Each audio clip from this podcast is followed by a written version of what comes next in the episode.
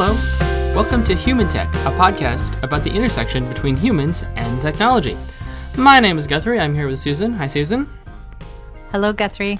And we also have a wonderful guest today. Susan, are you are you doing introductions today? Sure. Yeah, we have a guest today. We have Steve Field is with us.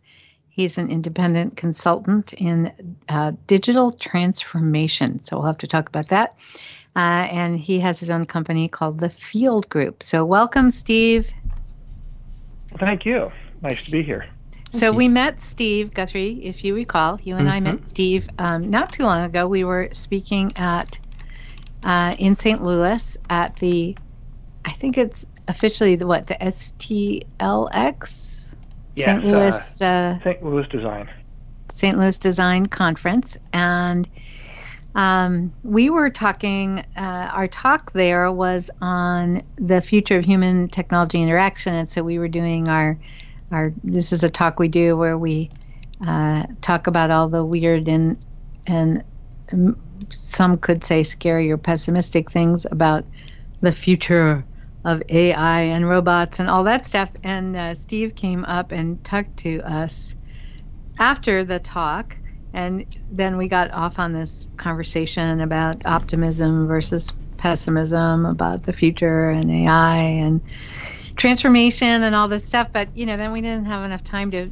have the whole conversation. And so I said to him, let's have you on the podcast and we can keep talking. So that's how we ended up here. So, um, yeah, so, you know, we were just, and I think Guthrie, our last episode we had a guest on, and we were talking about AI as well. So we seem to be kind of in a in a futuristic mode. It's very hot and right I, now.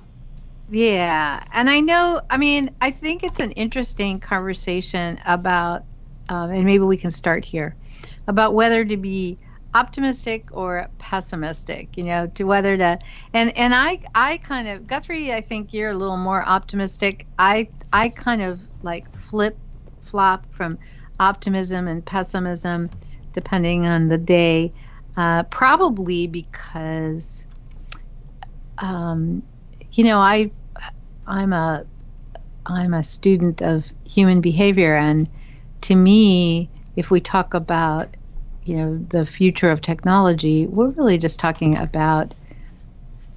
Oh, maybe this is debatable. We're, I think we're talking about what happens when we take all of our human stuff, which is sometimes pessimistic and sometimes optimistic and and just project that onto our tools and technology. So, you know, sometimes as humans I think we do a good job at thinking ahead and doing what's best for the our species and the other species and that we share the planet with. And sometimes i think we because we're human we do a bad job at that you know i mean because we're human. Yeah. and so whether i'm optimistic or pessimistic just depends on how optimistic or pessimistic i am about humans that day. I think steve you're more you're a little more optimistic. You tend towards the optimistic side don't you? I i do. And um I think you know one of the things we were talking about at that conference is you and I have both seen a couple of revolutions in technology and this pessimism optimism. It, is that your way of before? Is that your way of saying we're we're not 23 years old? Uh, we didn't just graduate, yes. so we, we, we have some experience and and so there's a little bit of uh, this has happened before it'll happen again aspect yeah. to the cycle. But I think more to it, um, you know, AI is looking a little bit like a fourth wave, depending on how many ways one wants to talk before of, you know, really tra- changing how technology integrates into the tools we we use, or what that technology does and how it works. So, kind of the backdrop um, before the design conference had also been to uh, a good event on uh, social media marketing, and but the person was very focused on how that advertising technology can be used for um, influencing people in negative directions. And Well, that, while that's true, it's it's one where it's only true because, in a sense, we're letting it be true. You know, we're letting that technology be applied. Things like using, uh, you know, ultrasonic sound from one device to detect what other devices might be nearby uh, to help identify clustering. Um, you know, they're they're pretty much edge cases, even though they're important. Um, but ultimately, that's the purpose of design. I think is to solve those types of problems. And I think that's kind of how we got to the point of, you know, there's always things that are hard or could be misapplied, and we have to, with design, really um, solve for those problems. Uh, so ultimately, I think with AI, the next interesting wave will be uh, not so much a technology discussion about AI, good or bad, but really uh, design that's good or bad, um, and that many of the failures, many many of the angst of things not working the right way might be more a result of bad design with AI than anything to do with the technology itself. So you're kind of saying that that no matter what the technology is or the tool is, we've always faced a challenge of is it being designed and, and implemented and used in ways that are useful and helpful or in ways that are not useful or even not not good for people. I mean that that exactly. AI is AI is no different than mobile phones is no different than computers is no different than uh, automobiles. I mean, it's a it's a design question, not a not that as the technology gets more sophisticated, it does not necessarily get more nefarious. Not by itself, for sure. And, uh, and, though it sometimes can seem nefarious because of unintended consequences. Um, I was watching an old episode of Breaking Bad and was struck by the uh, the Pontiac Aztek that he drives. You know, that was a mm. an example of a bad designed car that just was disappointing. It didn't it didn't do what people want from cars compared to you know back in the you know the 60s you read about some of the cars uh, I'm drawing a blank on which model that if you turn too hard it would flip over no that's not just disappointing that's you know, deadly um, through bad design um, but the Aztek so, did look weird.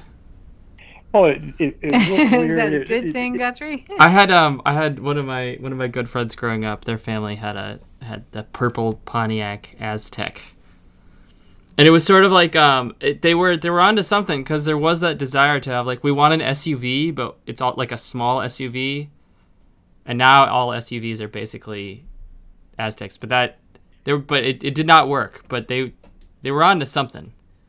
I'm not really sure what it was though. Yeah, it was probably uh, designed by committee and uh, ran out of time, and that was that was it. Um, but uh, so cars are very much um, engineered products. You know, design thinking has always gotten better and better, and you see that with a lot of designs. But it's um, so AI is creeping in because it's um, it, in some ways it's smarter than we people might generally realize, but in very limited domains. Yeah, so there's there's no decent prospect of a general purpose AI on the horizon for for a long time. You know, there, there's bodies of math that would have to still be invented that you know no one even knows how to solve for that to really happen. Um, but within more limited functionality, it can become extremely smart. So, like the, the games that play Go can't play chess. Um, so, so, but there's a lot of capabilities there that we'll see embedded in products more and more and more. So, the whole human interaction now with a, a smart in- machine, kind of the Internet of Things taking on intelligent devices, I think is going to be a new um, opportunity for design thinking to really get into how, how do people want to work with machines and there won't be a one size fits all know, it could be cultural differences and just style differences and people. Um, like in watching the Star Wars movies, the robots are funny, but we don't really see that many funny robots around yet. and how come? Are we going um, to? Well, I, I, think if they could bring some humor to them, they they would potentially be more useful. You know, some kids' toys have been close to that, but they're really just a toy. Um, I saw an interesting video of this. It, it's meant to be funny, but a gargoyle display at the uh, at, at Denver International Airport, DIA, and it's got machine intelligence combined with um, you know visual recognition, so they can actually scan the crowd, who's looking at it, recognize things that people might be carrying or wearing, and cracking jokes about it. And it's it's hilarious. Um, and then the animation is very uh, effective as well. Um, but it was doing things like recognizing somebody was wearing a big hat or pushing a cart or you know it was a small child versus a, an adult and uh, adapting the humor to it. Well can we can let's t- I mean star wars robot humor. Uh yeah. very very sarcastic. A lot of dry rolling of the robot eyes sarcasm going on well I, yes, in, in many ways. they know better than you know. We're human. so dumb. Yeah, I enjoy that. Well, and, and not being necessarily patient, but trying to be polite, cover it up, and you know, that becomes the you're right, the dry, witty, sarcastic humor, um, kind of as a foil to uh, lighten the mood. So, you know, if people are using tools um, we can look at scenarios, say healthcare, where getting people to take the medication or walk around the house to move every day, getting people to do things they don't want to do is a big challenge. And just having a robot or a AI application that's smart and can understand the data is only half of making that change. But will there start to be able to be AI coaches that interact in a still in a limited fashion, but in a way that someone might actually pay attention to or enjoy the interaction a little bit. You know, and then does that mean someone might want the drill sergeant style coach or the, you know, the whining coach, or they get to change it up because they like hearing how different versions might be funny. The way we can switch accents on GPSs. So that's just really top ahead thinking. But the idea of products and services that we use now having intelligence in them, I think means that the designing is going to go beyond just uh, device ergonomics to now potentially, lack a better name, um, mental ergonomics. It's kind of like personality ergonomics.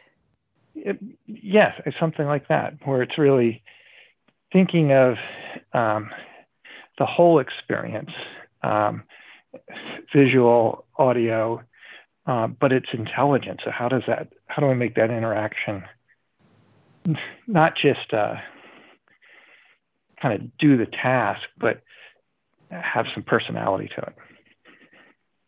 So hmm. natural language processing is really, a, a, a, from everything I'm reading, you know, at a breakthrough point. You know, it, it's it's very difficult to do it, but we're seeing some early examples that work really, really well, particularly with things like chatbots. Um,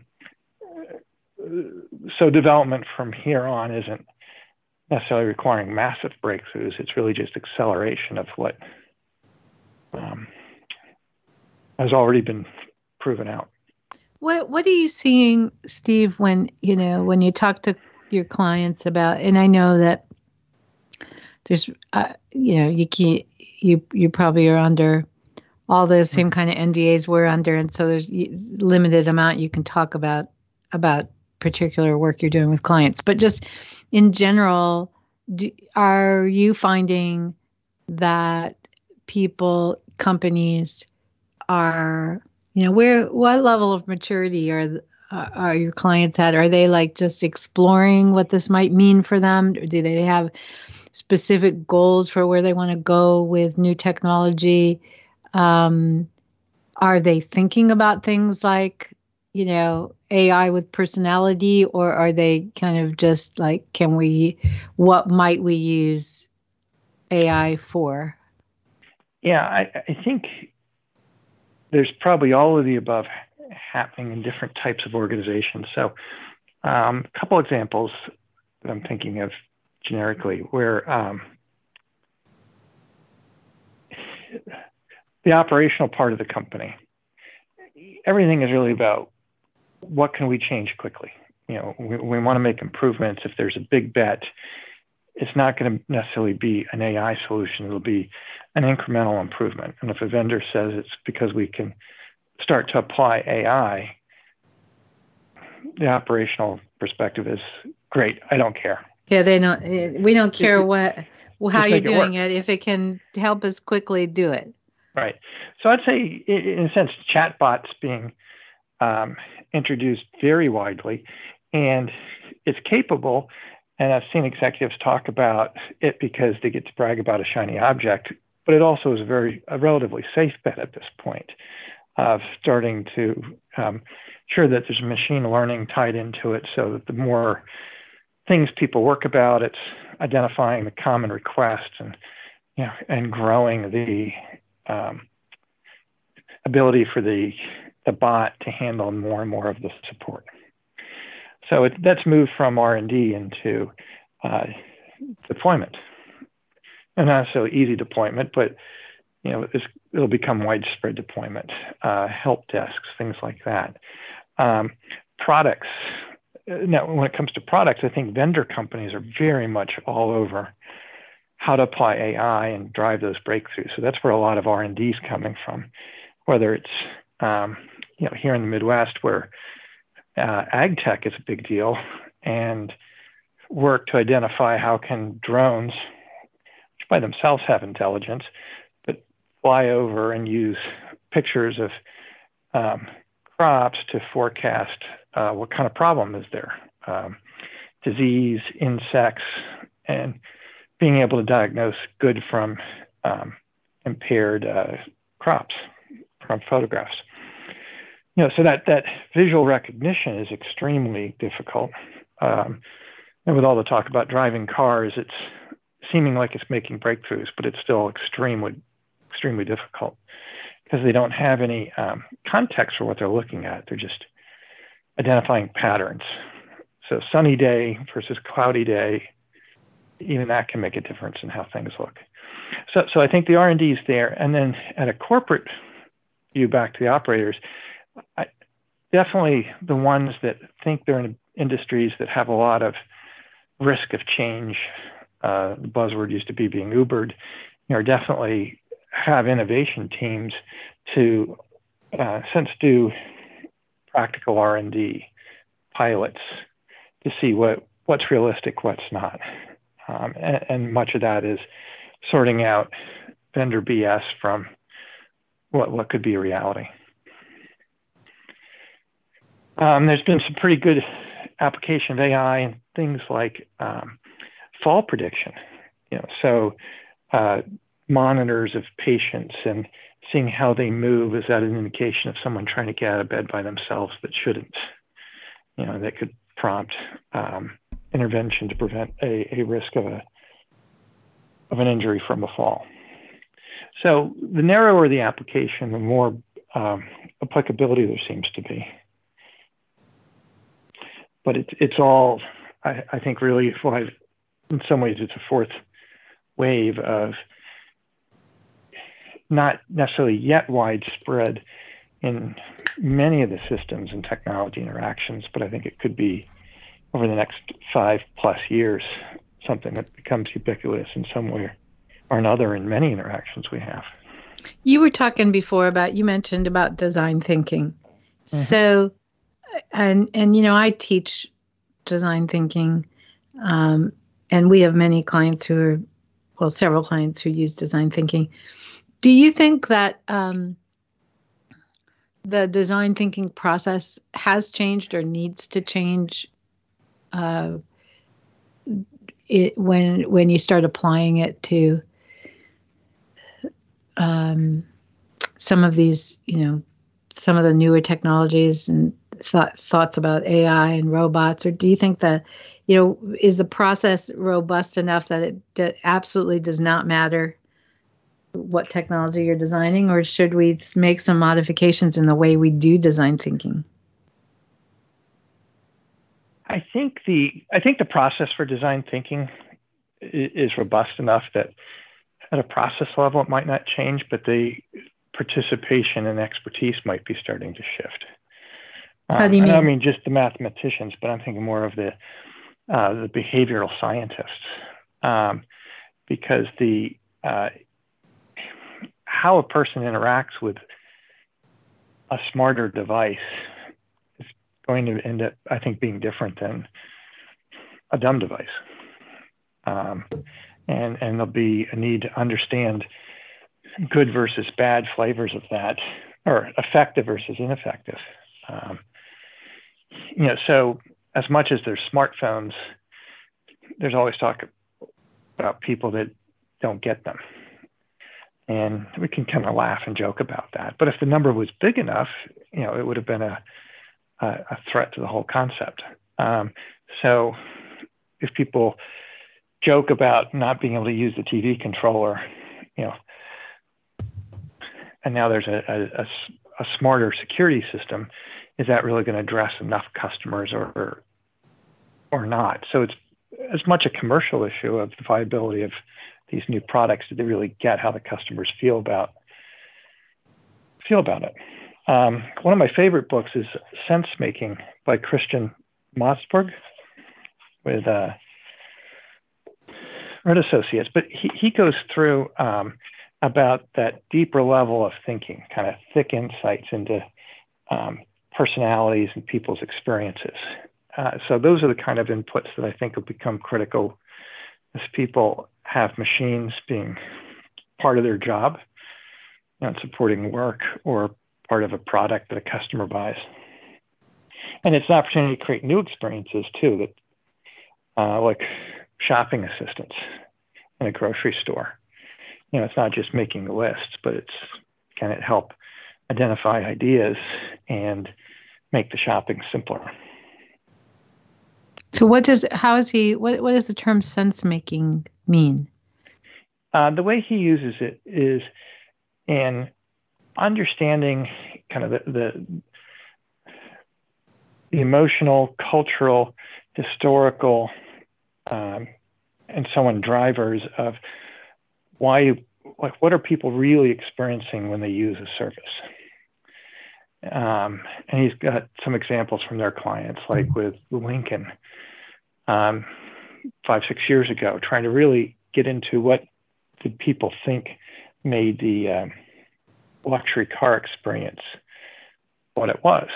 And the traditional thinking from detroit and even other car manufacturers still had a, an engineering type thinking about it features and everyone wants to drive fast and so on eh, versus getting into and they did it in multiple continents so it wasn't the same everywhere that um, that wasn't really what customers were thinking about how they used their car and what luxury meant while they were using it if they were using it um, and that when you're stuck in traffic jams, it didn't matter how fast it was.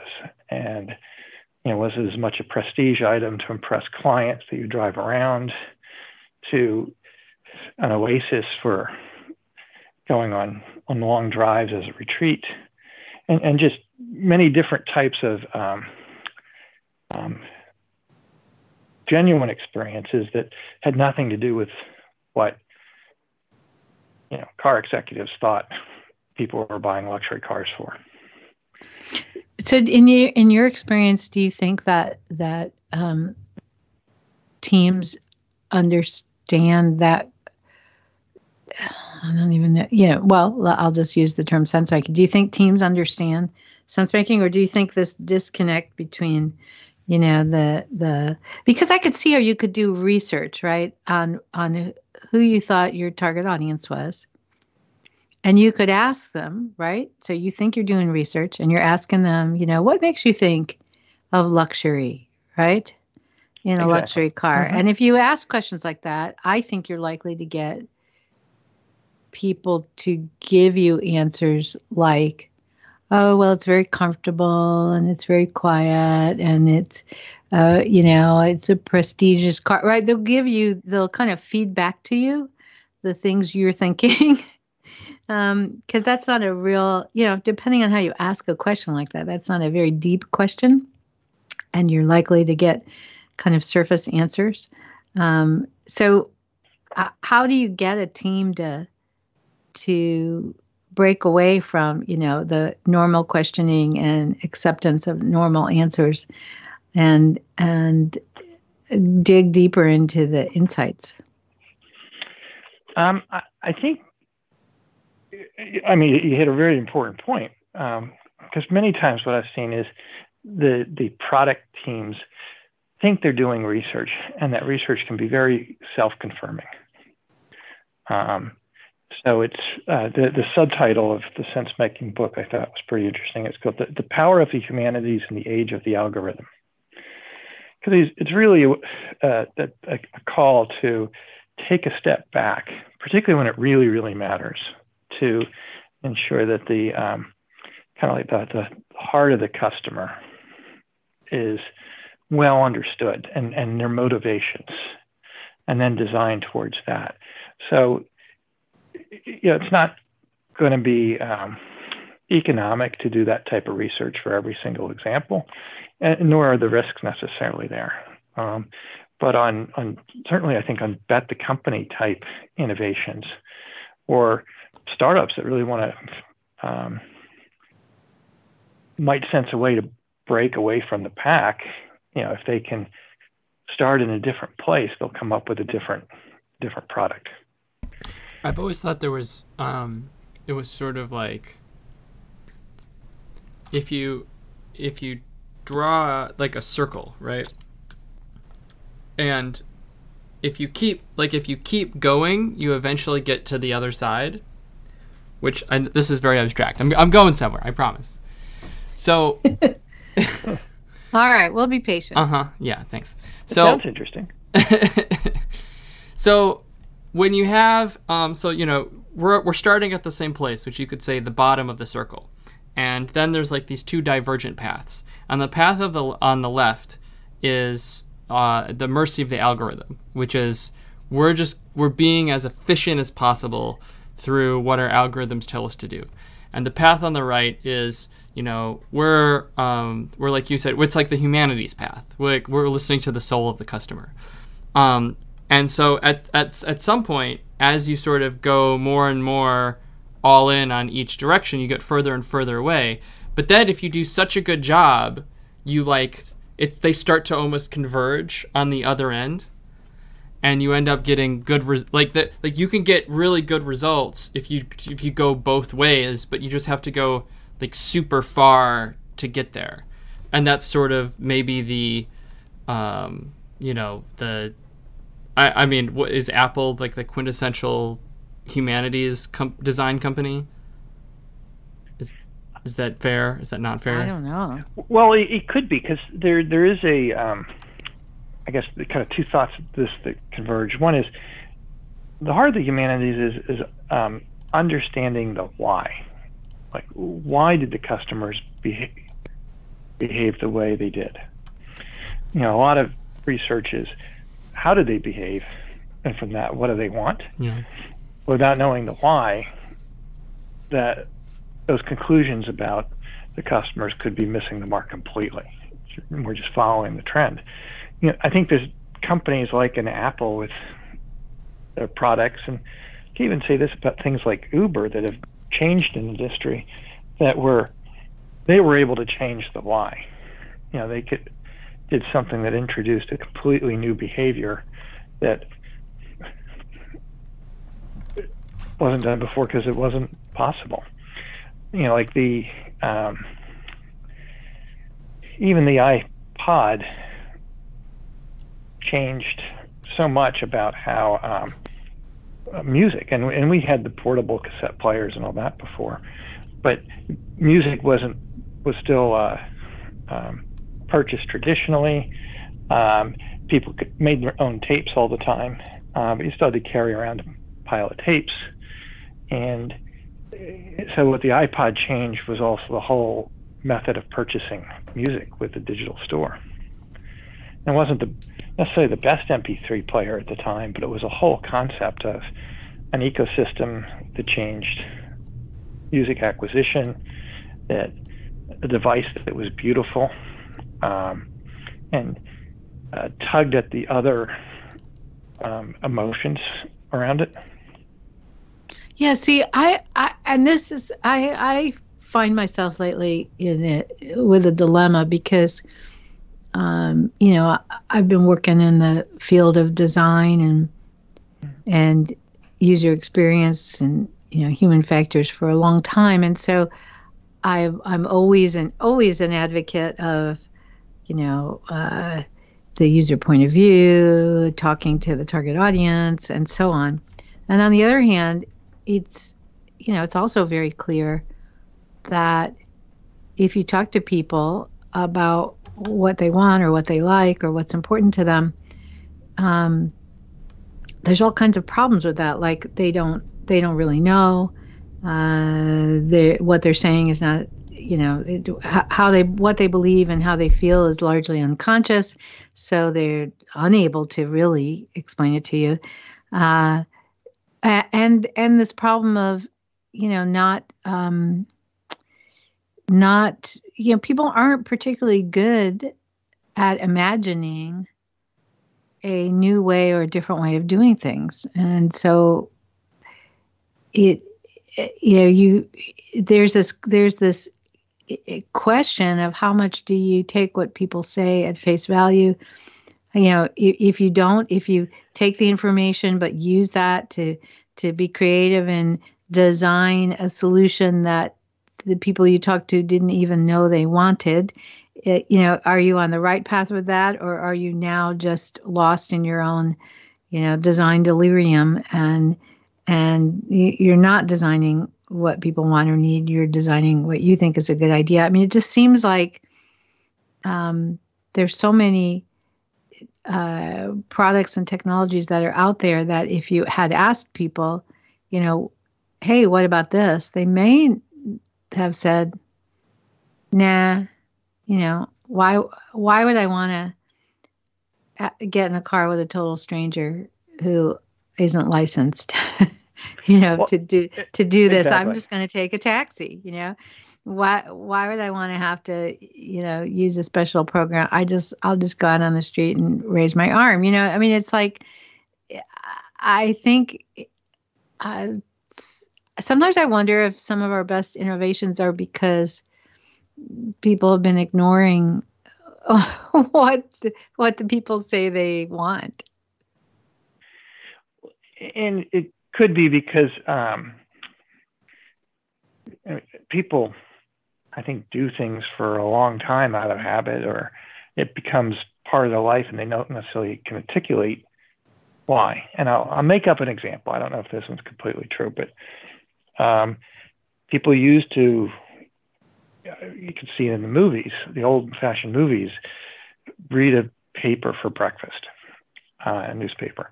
And did they really do it because they craved up the Minton news, or did they do it because it um, gave them 15 minutes of separation from the world where they had a kind of uh, a don't bother me type aura around opening the paper and yeah i'm, I'm having my coffee and uh, this is i can block out everyone in the room and just yeah, have my coffee. moment. Yeah. Exactly. Yeah so that gets to the, the, the whys. So i think some of the interesting research takes um, combination of anthropologists and behavioral scientists because it's almost asking that question of why again of people may not even know their why they just they just do it because it's an integration of all sorts of um, historical cultural and uh, habits that are leading them, them to that moment Yeah, I you're right. But then if that's true, how do you so do, so that would argue for not I mean, obviously you can look at what the current habit is, but you then have to recognize that what you might be doing is creating a new habit instead of designing for the old habit. It could be um, without understanding that if you thought you someone thought they knew what were the essence of why the people were behaving that way. We use Uber. They did come up with a good at, a good approach to, and a lot of people didn't take it in the beginning because it didn't seem safe. You know, all the all the the question marks, but it was fast, proved to be a lot more reliable than people thought. Um, I think I've only come close to dying in a car once. a horrible, horrible driver. So you, you kind of the the thousand other rides were good. So you start to um, weigh that against you know similarly bad taxi drives, and you know it, it it met the criteria, even though it seemed in the beginning that it was such a big change.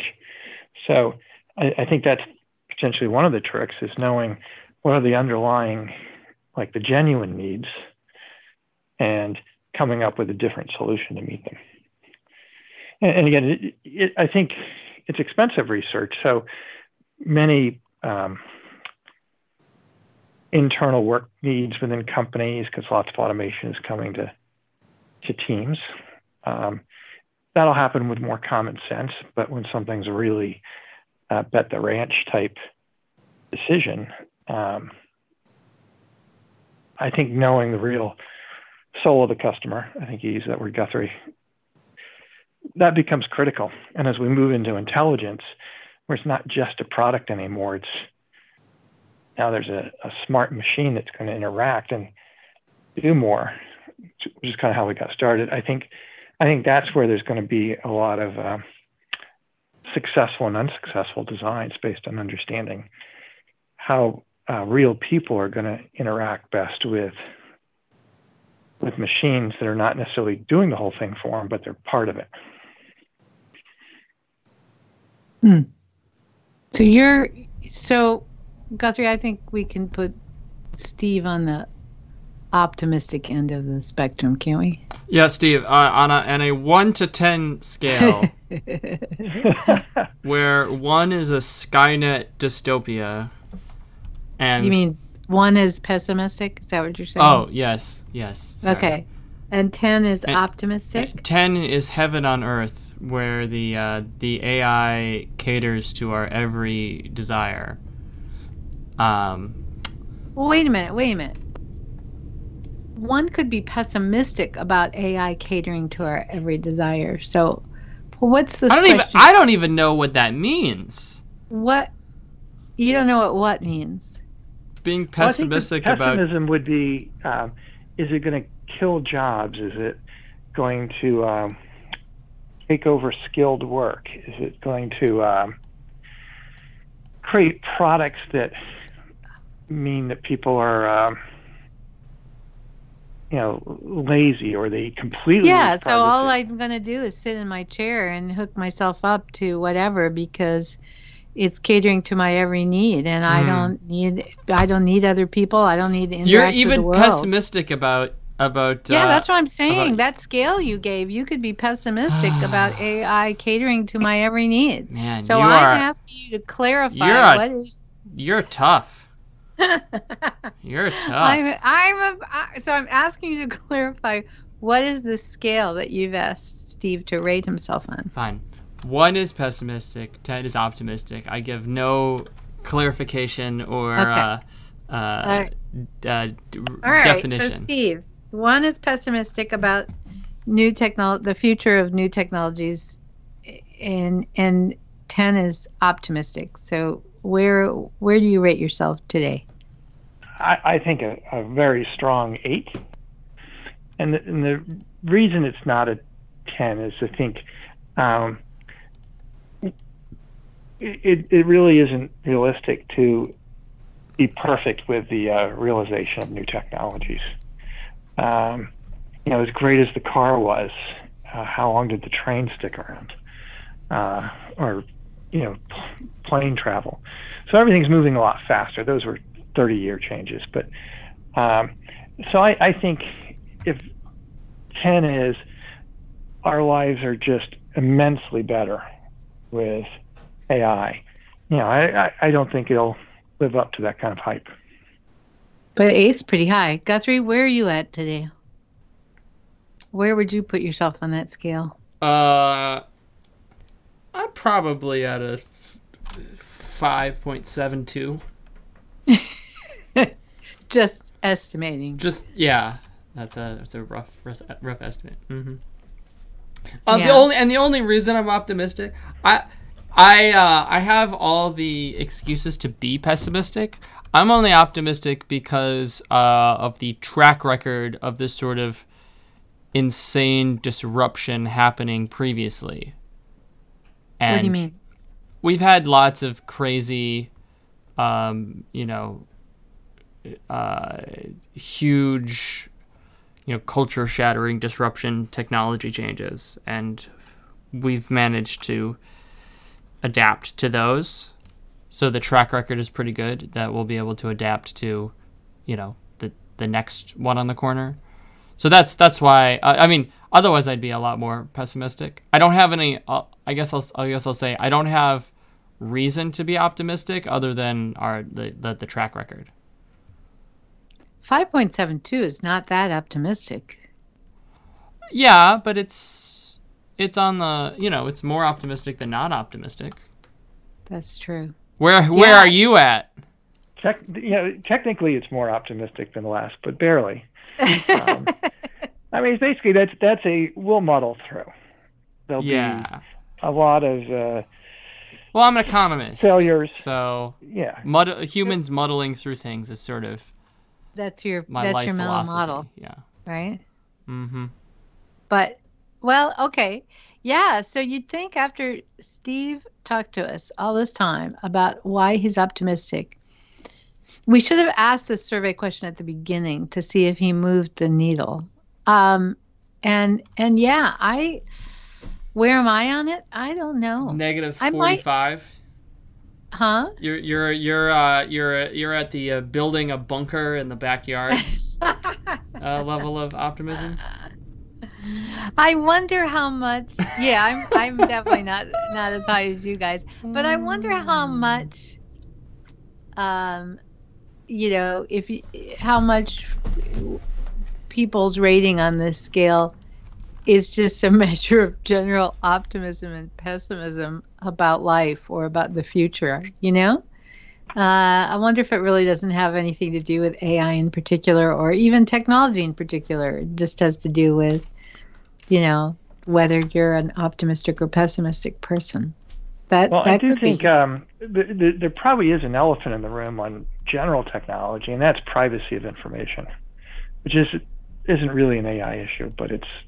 Reading about in the press this morning, this big uh, medical record study with Google and um, another company. So, um, I, I do think that there's going to have to be a um, a caveat that unless unless privacy is addressed and and people have much more data privacy than today, um, you know, technology will be viewed as, as negative for a while, or risk being negative for a while. Or and e- and even more important than privacy is trust. Because even if the tech companies do come to their senses, and it like I know a lot of people, okay, and Apple says that they do all of their processing locally on the phone, and you can tell that to a lot of people, and they go, "Uh huh, sure." oh, you mean it does so it doesn't even matter if it's true. People don't trust that it's true. Right. It like And that's that's what's affecting their behavior. Is what is their belief, not the reality. Uh, yeah. So I mean, yeah. So it, it would go a long way towards towards um, having the private privacy goes a long way towards people thinking that pr- there's privacy, but it's so like the cat is so far out of the bag now that Well, that yeah, you know that's a really more. it's an interesting point because you know how how you feel about privacy and how important you think that is um, depends a lot on what culture you live in. I mean, I think, uh, you know, in, I mean, certainly in some places like perhaps China, you know, do they? I don't know how they, you know, do they trust all the stuff their government is doing that around privacy that I think you know if it, here in the US if we thought our our government was doing that or if we knew our government was doing that you know would we be more or less okay than than what's going on over there? And what about in Europe? You know I think there's not um, I don't think there's a universal set point of how, how either how much you trust whoever, governments or tech companies, or or even which issues you think are problematic. I, would agree with that because uh, the two examples I've heard that highlight it. One is for sure China, where they're using technology tools to monitor people, and and people are getting hurt.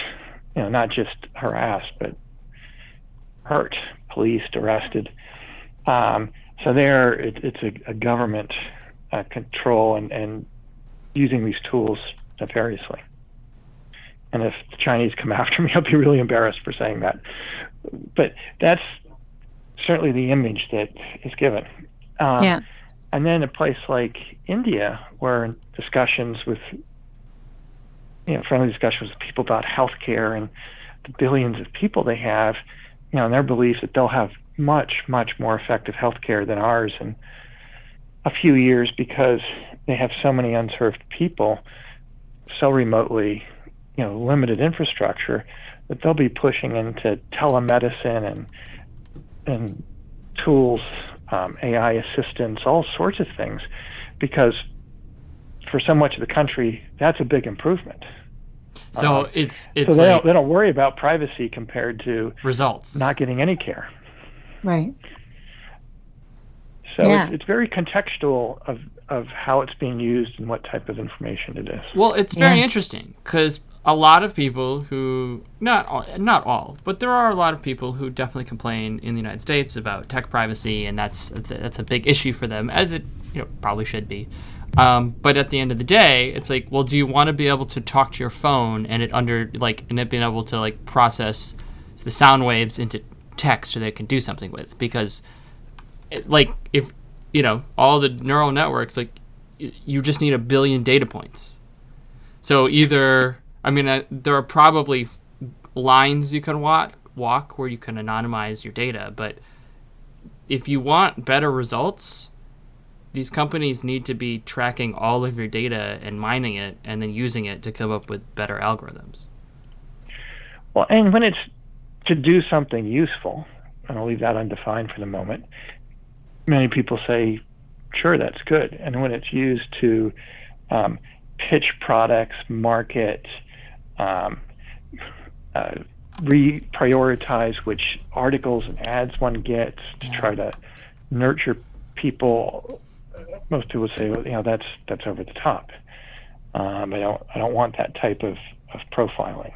Um, so that's where it's getting my optimism is based on a solving the privacy conundrum to a large extent because that is that's the one mm. area that that all of the positives could be wiped out if um, you know privacy gets abused. Oh well, then I if if if if you think it's privacy, I am very pessimistic about privacy to be honest, because maybe in the United States the boat is starting to turn around, but I mean, if you look at TikTok is sort of a good example. You know, it's become a very popular app in the United States, especially with younger people, but it's basically owned by Tencent, and Tencent is like, we're going to do whatever we want. And uh, people don't seem not a not a lot of people seem to be seem to care or be worried. Um, you know, every time there's an app where you can upload your face and it turns you into a dog or whatever, but it's clearly just mining people's faces.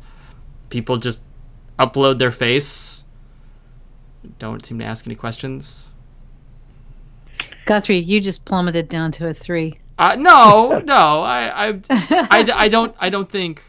I mean, I, I think I'm still high because I don't think privacy is a requirement to get past some of these problems Ah, like he does. okay. But But you are Um, not optimistic about privacy. I'm not either. no, I'm, I'm not particularly optimistic about privacy.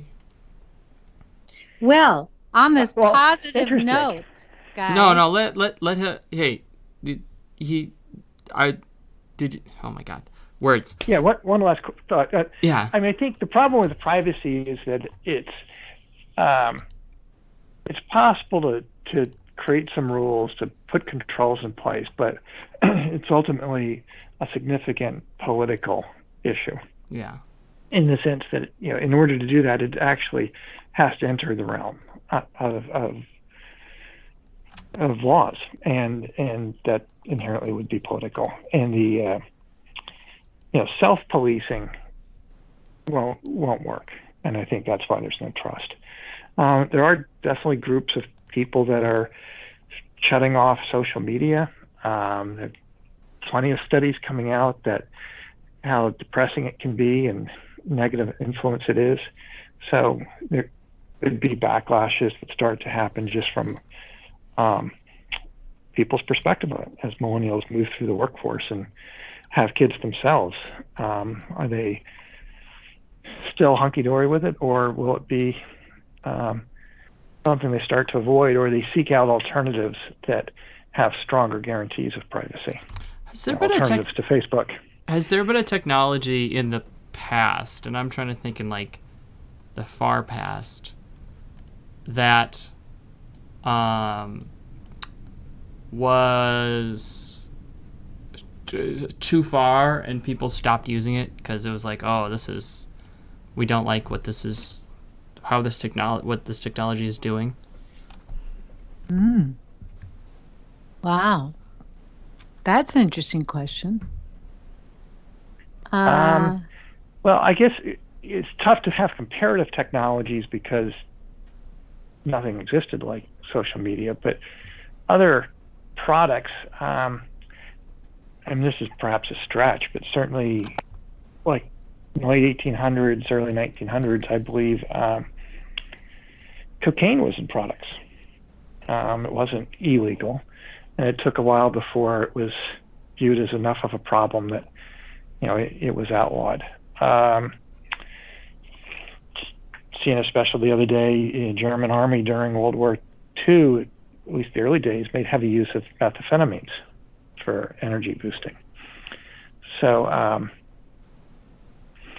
so you know, I, I don't think technology like we think of computers had a parallel, but for their era, there there may have been technologies that were deemed too bad, and others that were deemed as bad but ended up working out just fine. You know, the history of technology advancements in business always had promises of laying off workers, destroying jobs, and yet new jobs always were created to soak it up. Um, you know, farming implements, productivity improvements of farming the last hundred years are probably greater than any other industry. Hmm. Guthrie, we I don't like have- that question. have- So, so I, I, I don't know, but social media is certainly a very unique conundrum because it's a uh, it gets its hooks in people. It it is. Uh, I mean, I, I you, you know the ice box is no longer with us, but that's only because it was replaced by the refrigerator. right. And Right, the and better- governments have certainly tried to regulate certain technologies with some success. That is true. You know, you can't go to your local store and buy a tank. Um, can't go down to Tanks R Us. Uh, eh, you know, history with drugs and you know meth. It's, sort it's a little mixed.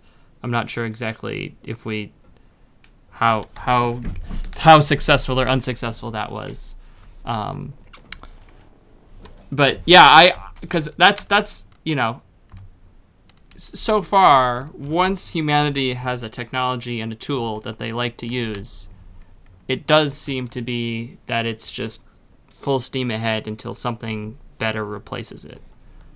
Um, So that's um, So I'll completely make up an example um, yeah. of what might come. Um, your recent studies in broadband industry, I'll leave it that generic, um, showed that what families and customers want in their home from their internet experience wasn't what broadband companies necessarily thought. You know, there definitely was a desire for more things to help control usage, help families talk about how much social media usage people were doing and and control it. So, you know, we talk about AI. You know, I could st- see there starting to be um, social media is a problem. People can't hook it.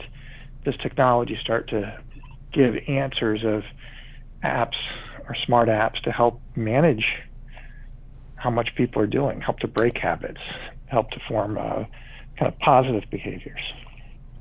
Right. Well, I like that. It's, it's it's. I'm glad we have someone who's an eight. and so that's why I wanted to have Steve on because otherwise it's just you and me talking and we keep pulling ourselves down. And then Steve will, Steve gives us this, you know, this more optimistic perspective, which I need. Steve, if um, if people want to get hold of you, what's the best way to do that? Uh, best way is uh, first by email. It is steve dot fieldgroup at outlook.com. And I can be reached on my cell phone as well, 314 941 6076, and on LinkedIn. Cool. Okay, great. Hey, thanks for thanks for coming on, and maybe we'll um, you know, we'll check in with you like you know what six months from now and see if you're still at an eight. Yes, if anyone develops a solution called Skynet too, give me a call. All right, thanks. Bye. Wonderful call. Thank you. Bye bye.